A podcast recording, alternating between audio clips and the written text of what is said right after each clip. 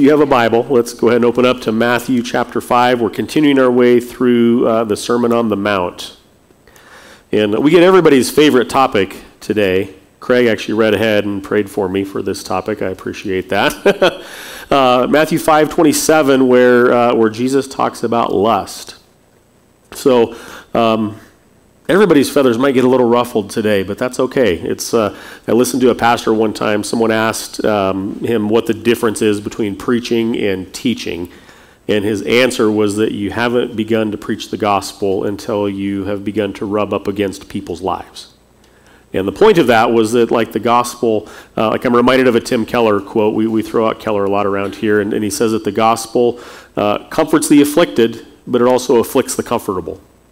And so maybe we're going to have a little bit of that today, a little bit of both the, the comforting of the afflicted and the affliction of the comfortable.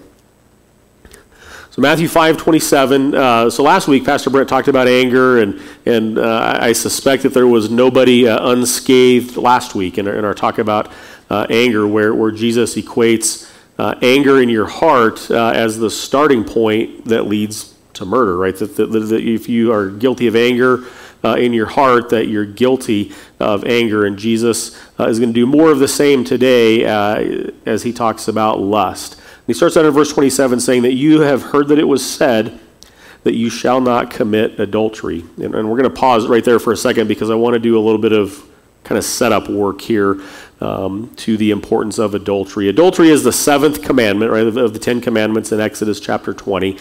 It's the seventh commandment, and this is really a, a word for word uh, translation or a word for word uh, citation of the seventh commandment that you shall not commit adultery. So, not only the seventh commandment, but the tenth commandment in Exodus 20 also says that you shall not covet your neighbor's house, you shall not covet your neighbor's wife, or his male servant, or his female servant, or his ox, or his donkey, or anything that belongs to your neighbor. And so, there's kind of a connecting of the dots here uh, with both the seventh and the tenth commandment. But we have to ask the question when Jesus says that you shall not commit adultery. Well, what is adultery? And that might seem like a, a simple question uh, to answer, but, but I want to I want to spend a moment here and uh, kind of build a biblical sexual ethic so that we can feel the, the weight of this commandment and the weight of the law. In order to do that, we've got to back up uh, into Genesis chapter 1.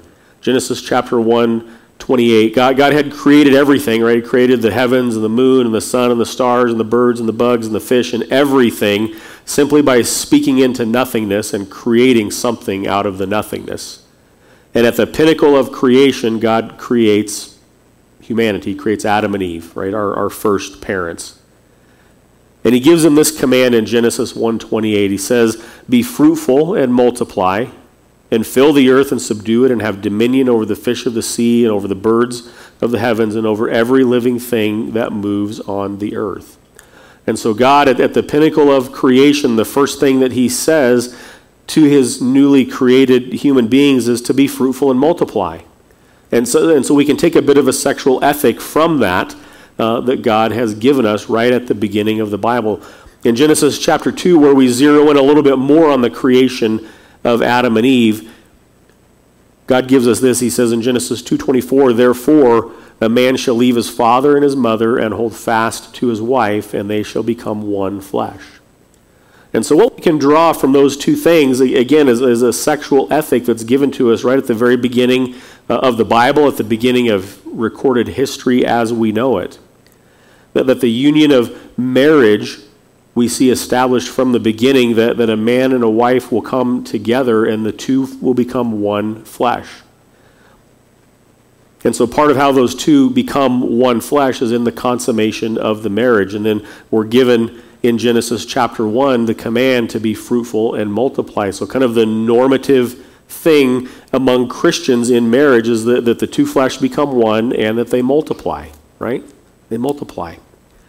And so we have a sexual ethic from that, from the very beginning, that informs how we view marriage, how we view fidelity within marriage, how we view the purpose of the marriage. There's a lot we could say on this that I'm not going to get into today, but just want to spend a minute kind of building this ethic uh, into us as we look at this command uh, to not commit adultery. Some people would say, uh, kind of in, in modernity, Some people would say that, that the Bible is outdated, that the Bible's sexual ethic is, is antiquated, that culture has moved beyond it, that, that in, in our modern society, it's, it's a great freedom that we explore uh, our sexuality. Right? And I don't, I don't want to read things into the text that aren't there, but this is probably just worth briefly mentioning. In, in our modern society and in our exploration of our sexuality, at the end of the day, we're, we're going against God's prescription that He's given us from the outset. And I might be pre- preaching to the choir here in this, and, that, and that's okay. But God has given us a prescription how to live. He, he's given us an, an ethic of marriage and sexuality baked into our spiritual DNA from the beginning. And He's given this, this prescription how to live not only for His glory, but it's also for our good. Right? We, we tend to think in our, in our modern way of thinking that, that our highest good is that we don't have anything to encumber us. We don't have any boundaries. We don't have anybody to say, no, don't do that, that we have the freedom to explore and to do whatever we want and to be whatever we want to be. And I think an honest look at the Bible would say that, that we don't have the freedom to explore. We don't have the freedom to be whatever we want to be. God has given us boundaries in which to live that are for our good. God says no to some things, not because he's prudish, not because he's mean, not because he's a killjoy. God says no to some things because he's good. And when we look at these things that God says no to and says, well, I have the freedom to do them, it's an affront to God. It's an affront to God and it's an, an attack at the end of the day on the gospel. And so God has given us these boundaries for our good and for his glory, but we look outside of those things for our purpose and fulfillment. We've talked about this many times before. You've never wanted things so bad until somebody says that you can't have it, right? You didn't even think about that thing until somebody said, don't do that. And we even can see in Genesis that in the garden. The one thing that God said no to was the one thing that Adam and Eve wanted. He said, everything's yours. Everything's yours. Have dominion over it. You rule over everything except don't eat fruit of that one tree. And what do they do? We're going to go check that tree out because God said no. and, and so this is part of our human DNA. And so from the beginning, God has given us an ethic of sexuality, an ethic within marriage, again, for our good and for His glory. And then we get to Exodus, where He gives us Ten Commandments to live by. And, and one of those commandments is don't commit adultery. Another one of those commandments is don't covet your neighbor's wife or don't covet something that belongs to you. And he says, don't do those things. Again, not because he's a killjoy, but for our good and for his glory. I read the other day about um, a new term called a thruple. And instead of like a couple is two, a thruple is three. That's a new thing in our society of exploring one's freedom and exploring one's sexuality, where three people can be in a relationship because two, whatever, not, not good enough, not, not open enough, right? That's a thing.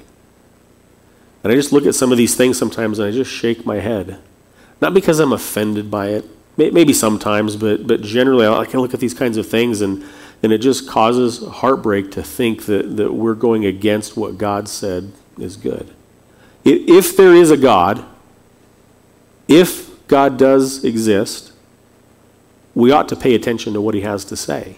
Right? If God is the creator of everything, if there is a God who spoke into the nothingness and, and brought something out of it, right? You and I can't do that.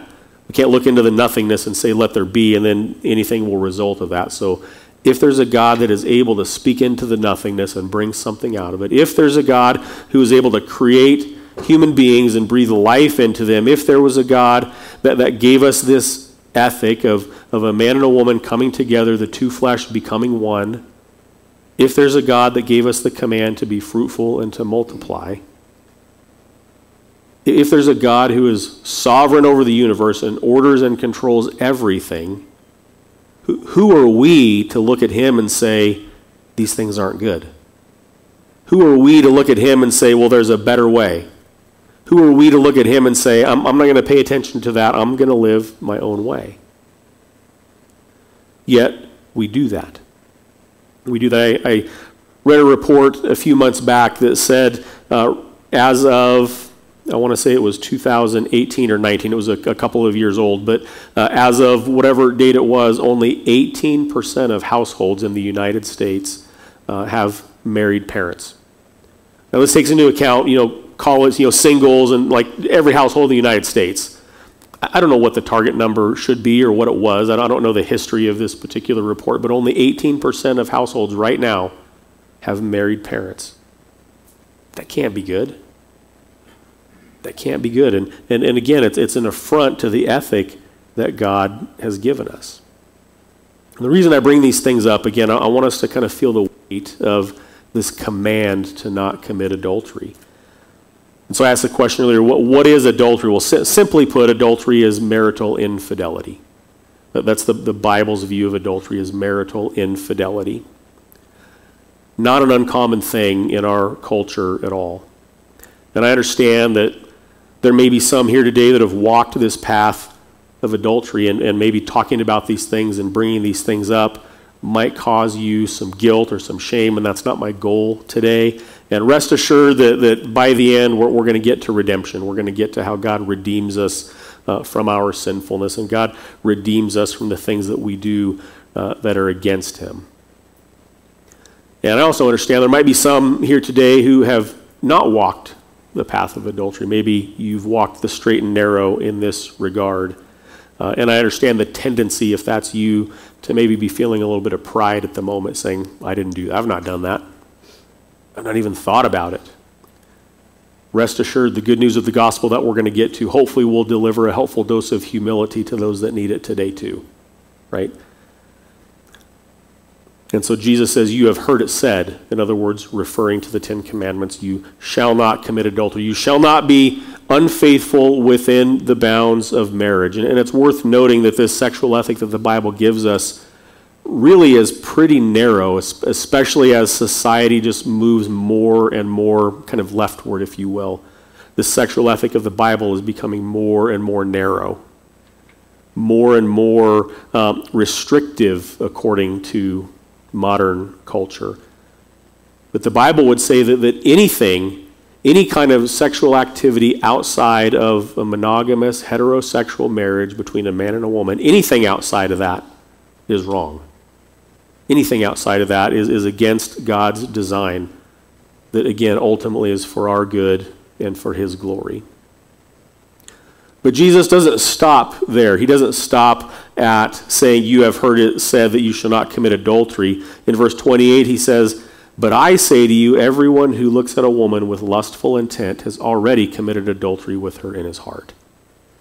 So if you're one of the ones that for a moment was feeling a little bit of pride and I haven't gone down that path, he says, if you have even looked at a woman. And I don't think Jesus here is, is speaking only to men, right? In, in the context of the text, he's speaking to men, but women, you're not off the hook on this, okay? He says, I say to you that if that everyone who looks at a woman with lustful intent has already committed adultery with her in his heart. And so what Jesus is doing here is he's it, it doesn't necessarily matter that you haven't walked that path, that you haven't physically committed the act of adultery, but if you have thought in this way, if you've looked at another human being with lustful intent, guilty is charged. Kind of like last week with, with murder, probably most of us, if not all of us sitting here, could say, Well, I've never killed anybody. But Jesus says, if you had anger in your heart, guilty is charged. This is the same kind of thing. If you have had lustful intent in your heart, guilty as charged. And this is where Maybe a helpful dose of humility can come for those that need it as Jesus cuts to the heart of the matter. Who can survive this indictment? Who, who of us, as human beings with flesh and blood and thoughts and desires, has not looked upon another human being with lustful intent? None of us could raise our hand and say, Not me. And so Jesus has this way of just getting to the heart of the matter that says that the problem is not external to you, the problem is internal and it begins inside of you. It begins, in, it begins with the things that you even think about. Right? Some, some people might say that your thoughts don't necessarily matter as long as you don't act on them. But Jesus is saying here that, that our thoughts can be sinful. Not every thought that we have is sinful, but probably far more thoughts, maybe than we realize, are sinful. And Jesus is calling us all out on this. John in his first epistle says this in John, 1 John chapter 2 verse 16, for all that is in the world, the desires of the flesh, the desires of the eyes and the pride of life is not from the Father but from the world. And the world is passing away along with all of its desires, but whoever does the will of God abides forever. And so Jesus is speaking strictly on a sexual ethic here. John broadens it up a little bit in what he talks about, and he zeroes in that, that we have desires of our flesh, the thing, things that make us feel good, physical activities that, that we get pleasure from, the desires of the eyes, the things that we can see and that we can say, I want that. And John, I, I don't think, is talking just about sexuality here. John is, is much more broad. And then we have this kind of more ethereal thing. So the things that we feel, the things that we see, and this more ethereal thing, the pride of life. The thing inside of me that says, I'm going to go after this thing that I want or this thing that makes me feel good, this thing that I see. The pride of life that says, you know what, maybe God doesn't know what's best for me. Maybe God doesn't know what's good for me. Or even such a pride that says, I know that God says that this isn't good, but I want it anyway, and I'm going to go after it anyway. We all have that in us. Every single one of us has that in us. And John is reminding us of this truth, and he's reminding us that the world, these kinds of things are going to pass. Things that we feel right now, the things that we see right now, this pride that we have in them. There's going to be a day where those things are the world is passing away along with all of its desires. But John reminds us that whoever does the will of God abides forever. In other words, when we actually take God at His word, and when we believe that the things that God says are not good, when we actually believe those things aren't good, and when we trust in God's goodness to us, that we would abstain from these things that God says no to, that that's going to abide forever. So again, who, who can survive the indictment. Some of us can survive the, indict- the indictment that says don't commit adultery, but none of us can survive the indictment that says if you even have thoughts in that direction that you're guilty as if you've committed the act. Nobody can stand. Nobody can survive. So now that we've leveled the playing field a bit, right, we, we all are in this space where our thoughts indict us. I don't know your thoughts, you don't know my thoughts, but but my Bible tells me that we all have thoughts that aren't good. Right? Our Bible, in the last two weeks, have told us that, that we have thoughts fueled by anger, that that's the same thing as murder, that we have thoughts that are fueled by sexual infidelity, that that's adultery. So we're all indicted in some way here.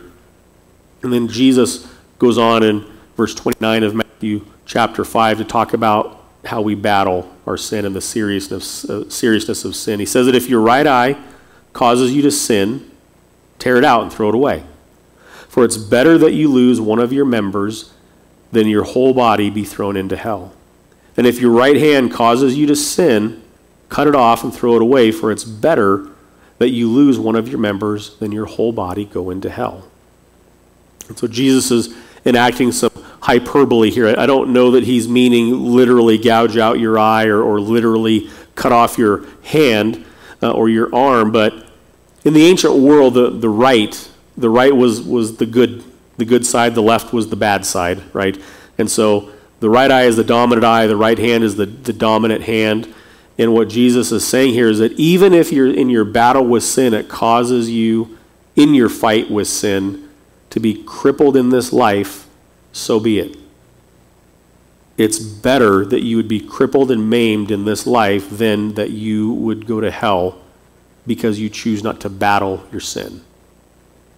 Or at the end of the day, because you, you lack faith to believe what God says is good is good. And so if that means cutting out your dominant eye, do it. If that means cutting off your dominant hand, do it. Because it's better than the alternative. And so we learn, we learn a couple things here. We, we learn that, that Jesus takes sin seriously. We, we learn that Jesus takes even the thoughts of our mind seriously. Because he knows, you and I don't have the ability to look at each other and, and read minds, but Jesus knows our thoughts. And he takes them very seriously. We learn that from this, these verses that if we don't battle our sin, if we just give in to our sin, that there's eternal consequences from giving in to our sin. And I hope we're feeling some weight of that. Our sin, our rebellion against God, that's what sin is rebellion against our Creator. Our sin, our sin leads us to hell.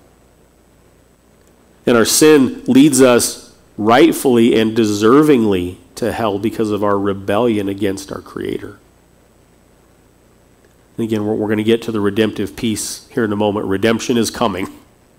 But, but feel, feel the weight of sin right now. Feel the weight and the consequence of sin that goes unbattled.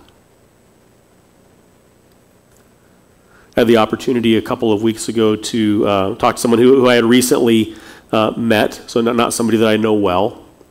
Um, it was through, um, through uh, my day job, through work, and uh, this person knew that I was a pastor and, and wanted to get together one afternoon and, and, sat down. And he's like, I just feel compelled that I want to share my story with you. He, he's a Christian as well, and it's like, I want to share my story with you. Um, and he pulled out his phone and he had a counter, like a day counter on his phone, and he says, I've been uh, sober for 3,000, I forget the number, but 3,000 some odd days uh, from sexual infidelity. And he shared this story how, over a long period of time, 20 years, uh, that he struggled. Struggled with things from pornography to prostitution and everything in between. And, and just struggled from it. And uh, one day got caught, a number of years ago, got caught in it by his wife. Um, and his wife um, seems like a neat lady, uh, stuck by his side and was faithful to him, and their marriage has survived this long list of, of infidelity. And he's like, I just feel compelled. I wanted to share my story with you so you would know about it. Um, make myself available to anybody that you know that maybe has these kinds of struggles. He's like, I've been there, I've done it all, and I'm, and I'm willing to talk to anybody and help. Right? And just, just a neat story of redemption in, in this couple's life. Uh, that, that, that by all accounts, their marriage should not have survived. But it did, and, and I think one of the reasons that it did is because the man was serious about his sin when he got caught. Actually, shared that he was relieved to get caught because he knew what he was doing was wrong and knew over a long period of time that it was wrong. And, and the day that he got caught, he said for him was it was a relief that, that it was out there now. It was a relief that, that he got caught. It was a relief that, that, um, you know, that, that, his wife stood by his side. It's a relief uh, that, that it's out in the open. It's a relief that he has accountability. And he's a guy that I think has battled his sin pretty well. Not to say that it hasn't been difficult, but he's battled his sin. And in his case, he, he figuratively cut out the eye that caused him to stumble. He cut off the hand that caused him to stumble and made some major changes in his life, in his battle with sin, because, because he felt the weight. He felt the weight of his sin. He felt the weight of the law, of God's law that says, don't do that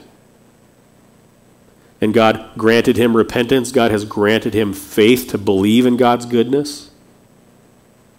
And lives a life now, I, I, believe, to God's glory in sharing his story. It's a hard thing to talk about, but, but he understands the redemption in it as well, and he's able to share that story. And so as we feel the weight, the weight of the law, we feel the weight of the indictment that kind of none of us can survive this indictment and not commit adultery if, in fact, it does start in the thought process. If it starts there, right, we're all in trouble. What does it look like? What, what is it? How, how do we battle our sin? John Stott, I think, has a helpful piece on this in his commentary on this passage in John Stott says this. He says, What does this involve in practice? The, the cutting out of cutting off the hand, the gouging of the eye. He says, Let me elaborate and so interpret Jesus' teaching that if your eye causes you to sin because temptation comes to you through your eyes, objects you see, then pluck out your eyes. That is, don't look. Behave as if you had actually plucked out your eyes and flung them away and were now blind so that you could not see the objects which previously caused you to sin. Again, if your hand or foot causes you to sin because temptation comes to you through your hands, the things that you do, or your feet, the places that you visit, then cut them off. That is,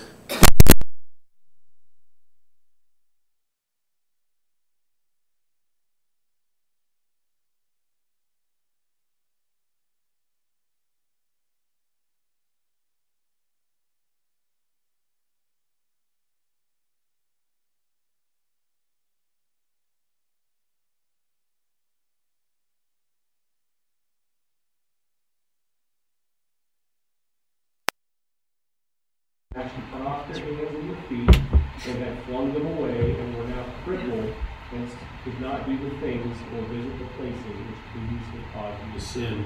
That is the meaning of a word that we call mortification. Mortification means that we look at our sin and we see the ugliness of it.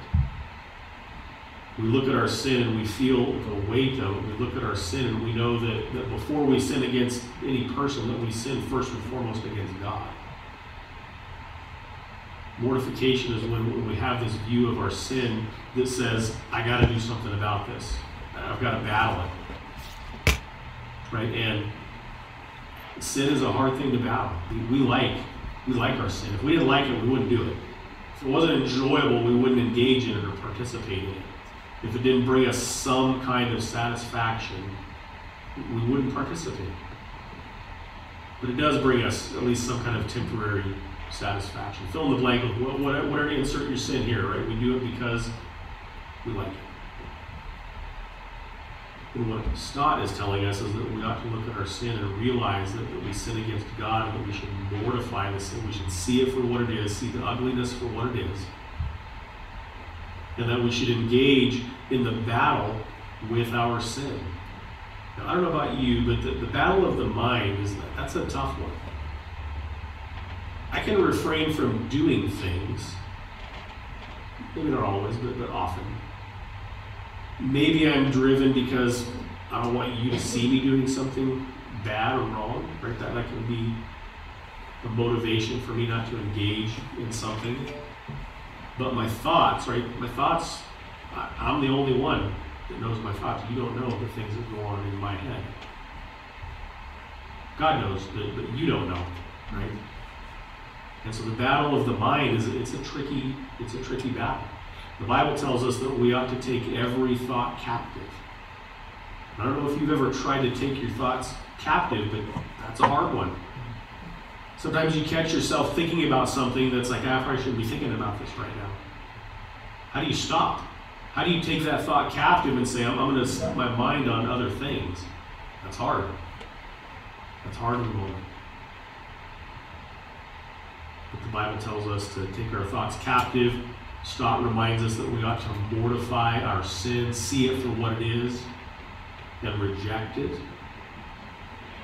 And so again, what we, what we see from Jesus' command to cut out the eye and cut off the hand that causes you to stumble is a call to engage in the battle of our sin. And probably one of the scariest places for a professing Christian to be is to not be engaging in the battle with sin. I remember a young man years ago who this was his struggle as well, that, that I had opportunity to talk to many, many times. He would show up down here and he would say, I, you know, I, did some things I shouldn't do. He would confess these sins. Um, over and over and over. I mean, it was almost a weekly thing for a long time. I did it again. And he would come in and he would say things like, well, maybe God doesn't love me because I keep committing these sins. He would, he would say, maybe I'm not a child of God because I can't stop doing these things, committing sexual sins. And he would just, the guilt was thick on this guy. He couldn't get past his guilt and his shame. And my counsel to him was that at least to some extent, take, take heart that you see these things as wrong. That, that's the Holy Spirit in you, that, that you can recognize that what you're doing isn't right. It's the Holy Spirit in you that, that says, I have to stop, I can't do this anymore. And, and the Bible tells us that we have a battle waging inside of us against between the spirit and the flesh. Right? The spirit's pulling us one way, the flesh is pulling us another. It's a, it's a brutal war inside of us. A lot of times we might not notice it, but sometimes we really feel that tug between the spirit and the flesh. Now this guy, he would he would commit an act, and then he like he would be feeling that pull, and he would come in and, and just would be beside himself. And I was trying to encourage him that, that, at the very least, the fact that you are trying to bow your sin, like that's something. It's not nothing. Now, that's not an excuse to continue over and over, just, you know, oops, I, I did it again, oops, that happened one, one more time. That's not an excuse for that. My point is, is that, that if, you, if you don't see a problem with your sin, that's a problem. But at the very least, if you see your sin for what it is, especially things that go on in your mind, that's God in His kindness to you, His goodness to you, showing you and open opening up your eyes to something that's not good. And so battle that sin, knowing that the God that has opened your eyes to it will help you in the battle with it.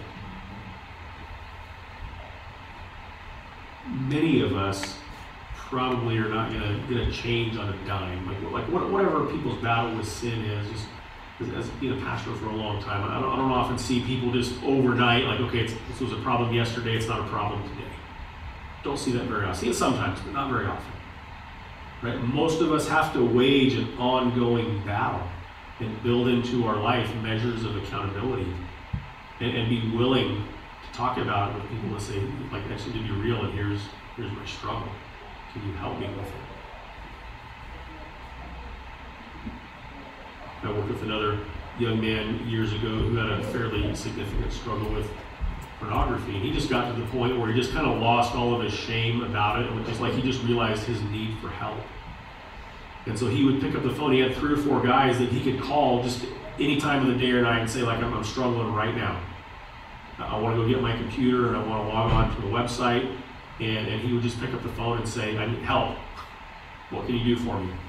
And sometimes we drop what we're doing, we get together. Sometimes it would be a phone conversation. Always it would be prayer right then and there. But this was a guy that, that took his battle seriously and was willing to kind of lose, you know, lose his, his shame over and call people and say, I really want to do this. I, I help. He asked for help. And I think over time, he's had some success in that battle. I knew another guy years ago who, who one day was uh, in his living room sitting next to his fireplace. He had just bought a laptop for work. And in a weak moment, logged onto a website that he shouldn't have logged on to. And in that moment, he mortified, he was mortified by his sin and his brand new laptop. He just chucked it into the fireplace. He gouged out the eye in that moment. Then he called me, he's like, You're never gonna guess what I just did. like, good for you, man. Good for you. Like he mortified his sin and he took it seriously. So Jesus gives us this command you shall not commit adultery, but the act of adultery, it starts up here, it starts in the mind.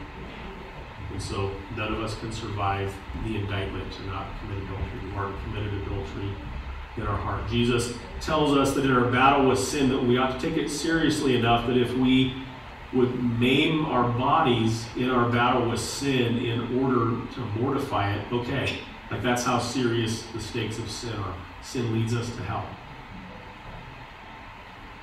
So, so why, why does a biblical sexual ethic matter in today's society? Again, this is becoming more and more of an unpopular message as, as cultural values continue to change. Right? The Bible would say, throuple? No, not good. Right? The Bible would say cohabitating, living as if you're married or not being married. Not good. The Bible would say homosexuality, not good. Transgenderism, not good. And, and all of these things, not good, they're wrong and they're sinful.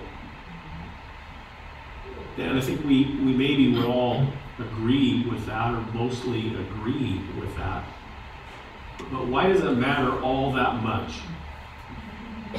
We're told in Ephesians chapter 5 that, that husbands are to love their wives as Christ loved the church, that the wives are to respect their husbands.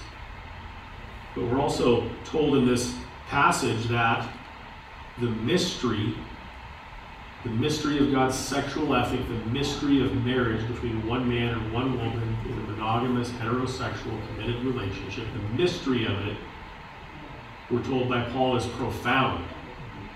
He says, I'm saying that this mystery, this mystery of, of monogamous, heterosexual marriage, he says that it refers to Christ and the church. And so Christian marriage shows us something about who God is and what God has done for us in Christ. That's why it matters. That's why it matters when Jesus says, don't be unfaithful in your marriage. That's why it matters when from the beginning we have an ethic of marriage and sexuality lined out for us. Because it shows us something about who God is and what He's done for us. It shows us a picture of the gospel. You and I, we're sinners, we know it. We know it. And what did we do? We we all found another sinner that maybe we thought was attractive and we liked, and we married them. And then you know what we did? We were fruitful and we multiplied. And what did we multiply? We multiplied more sinners into the world. And what did those sinners do? They grew up and they, like they found a mate, they married, and they procreated and brought more sinners into the world. Vicious cycle, isn't it? It's a vicious, vicious cycle. But but we're told in the midst of all of this that, that when the world sees Christians committed to God's sexual ethic, married within the bounds that God has given us, that it's profound. And it's a witness to the world about Christ and the church and how Christ is faithful to the church. Heard many a pastor say before that the, the moment that Christ becomes unfaithful to the church, then you can become unfaithful to your spouse. The reality is, Christ is never going to be unfaithful to the church. Therefore, we don't have permission for infidelity within our marriages. We don't have permission to live outside of of God's good design for human flourishing within the bounds of marriage and sexuality that He's given us. And so now that maybe some of you who have been afflicted by sin, maybe you're feeling some comfort here. Some of you who have been comfortable with sin, maybe you're feeling some affliction here. Here's the redemptive piece of this. And so again, none of us can stand this indictment. And I, and I, hope, again, that we're feeling just the weight of sin and the weight of the law. Because in order to feel that weight, it makes redemptive, the redemptive piece of it all the more sweet. Titus 3 3 through 8 tells us this that we ourselves were once foolish, disobedient, led astray, slaves to various passions and pleasures, passing our days with malice and envy, hated by others and hating one another. Again, kind of a scathing indictment of humanity. But, he goes on to say, when the goodness and loving kindness of God our Savior appeared, he saved us. Not because of works done by us in righteousness, but according to his own mercy, by the washing of regeneration and renewal of the Holy Spirit, whom he poured out on us richly through Jesus Christ our Savior, so that being justified by his grace, we might become heirs according to the hope of eternal life. The saying is trustworthy and I want you to insist on these things so that those who have believed in God may be careful to devote themselves to good works. These things are excellent and profitable for people. So the bad news is that, that we can't survive the indictment. Like we're all we're all guilty. We're all guilty of, of breaking God's law. The good news is that there, there is hope for sinners in that God redeems lawbreakers. God redeems us of our sin not because of us or anything that we've done to earn it or deserve it, but we're told because of His goodness and His loving kindness. Not because of anything we've done, but because of His own mercy that He washes us and He regenerates us and He renews us through the Holy Spirit who He poured out on us richly through Jesus Christ. And so feel the weight of your sin, feel the weight of the law, feel the indictment that says you're a lawbreaker, but also feel the redemption that comes to us through Christ. See, the problem is that, that we're, we're powerless to redeem ourselves. If we had any ability to redeem ourselves, no need for God to step into human flesh. We have zero ability to redeem ourselves. We're given this command not to commit adultery, Jesus knowing full well that we're all guilty of it. Because it starts in our mind, knowing that we're guilty of it. And God didn't step into human flesh to come to point the finger and say, You've all messed up. God stepped into human flesh to say, Come to me, so that I can redeem you of your sinfulness and your brokenness, so that I can give to you in place of your sinfulness my righteousness, something that couldn't happen apart from Him stepping into human flesh. So this is where we can take some comfort. We can we can feel the weight of the law. We can mortify our sin, but we can take comfort in the fact that Christ has come to redeem. And He's our ever present help in times of trouble, the Bible tells us. We're told that this saying is trustworthy and to insist on these things. In other words, this is absolute truth. This is absolute truth. So, for those that have walked the path of adultery, know that there's redemption in Christ. For those who are sitting in some pride saying, I haven't done that, know that the humility that comes from knowing that you're a sinner, that's a good thing.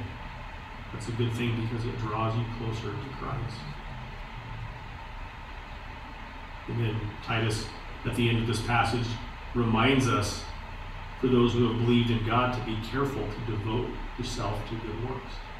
Be careful. In other words, don't, don't chase your thoughts down the rabbit hole when, when you know that they're not going in a good direction. And you know. It's not very often that we think later, oh, that thing was sinful and wrong. We, we, we know. We usually know in the moment this isn't good. Yet we, we go down the rabbit hole anyway. We're told to devote ourselves to good works, not following our thoughts wherever they may lead. Saying no when we know that things are not heading in a good direction. And we're told that this is excellent and profitable for people. So rest in the redemption that is in Christ. Rest in the humility that comes from knowing Christ, knowing that He knows everything about you, including the things that you think, and He loves you anyway. You do some of the things I thought, you might think less of me than you now. Jesus knows everything that's going on in our heads, and He loves us anyway. Engage in the battle with sin, mortify your sin, and trust in Christ that He's going to give you what you need to battle with your sin. Father, we're thankful today that you love us, thankful that, that you do know everything about us, yet you still love us anyway, even knowing the deep thoughts that run through our heads. You love us, and, and you have provided for us uh, a way of redemption uh, from our sin, that you uh, grant us repentance, that you uh, grant us faith. You allow us to trust in you. And so, God, help us in this area of our lives that we would trust you with the desires of the eyes, the desires of the flesh, and the pride of life, that you would help us to recognize those things for what they are. You'd help us to recognize that this world is passing, but your kingdom will last forever. Help us, God, to have faith in you. Help us to trust in what you say is good. Help us to trust in what you say no to. God, give us the faith that we need uh, to follow you, and we ask it in Christ's name. Amen.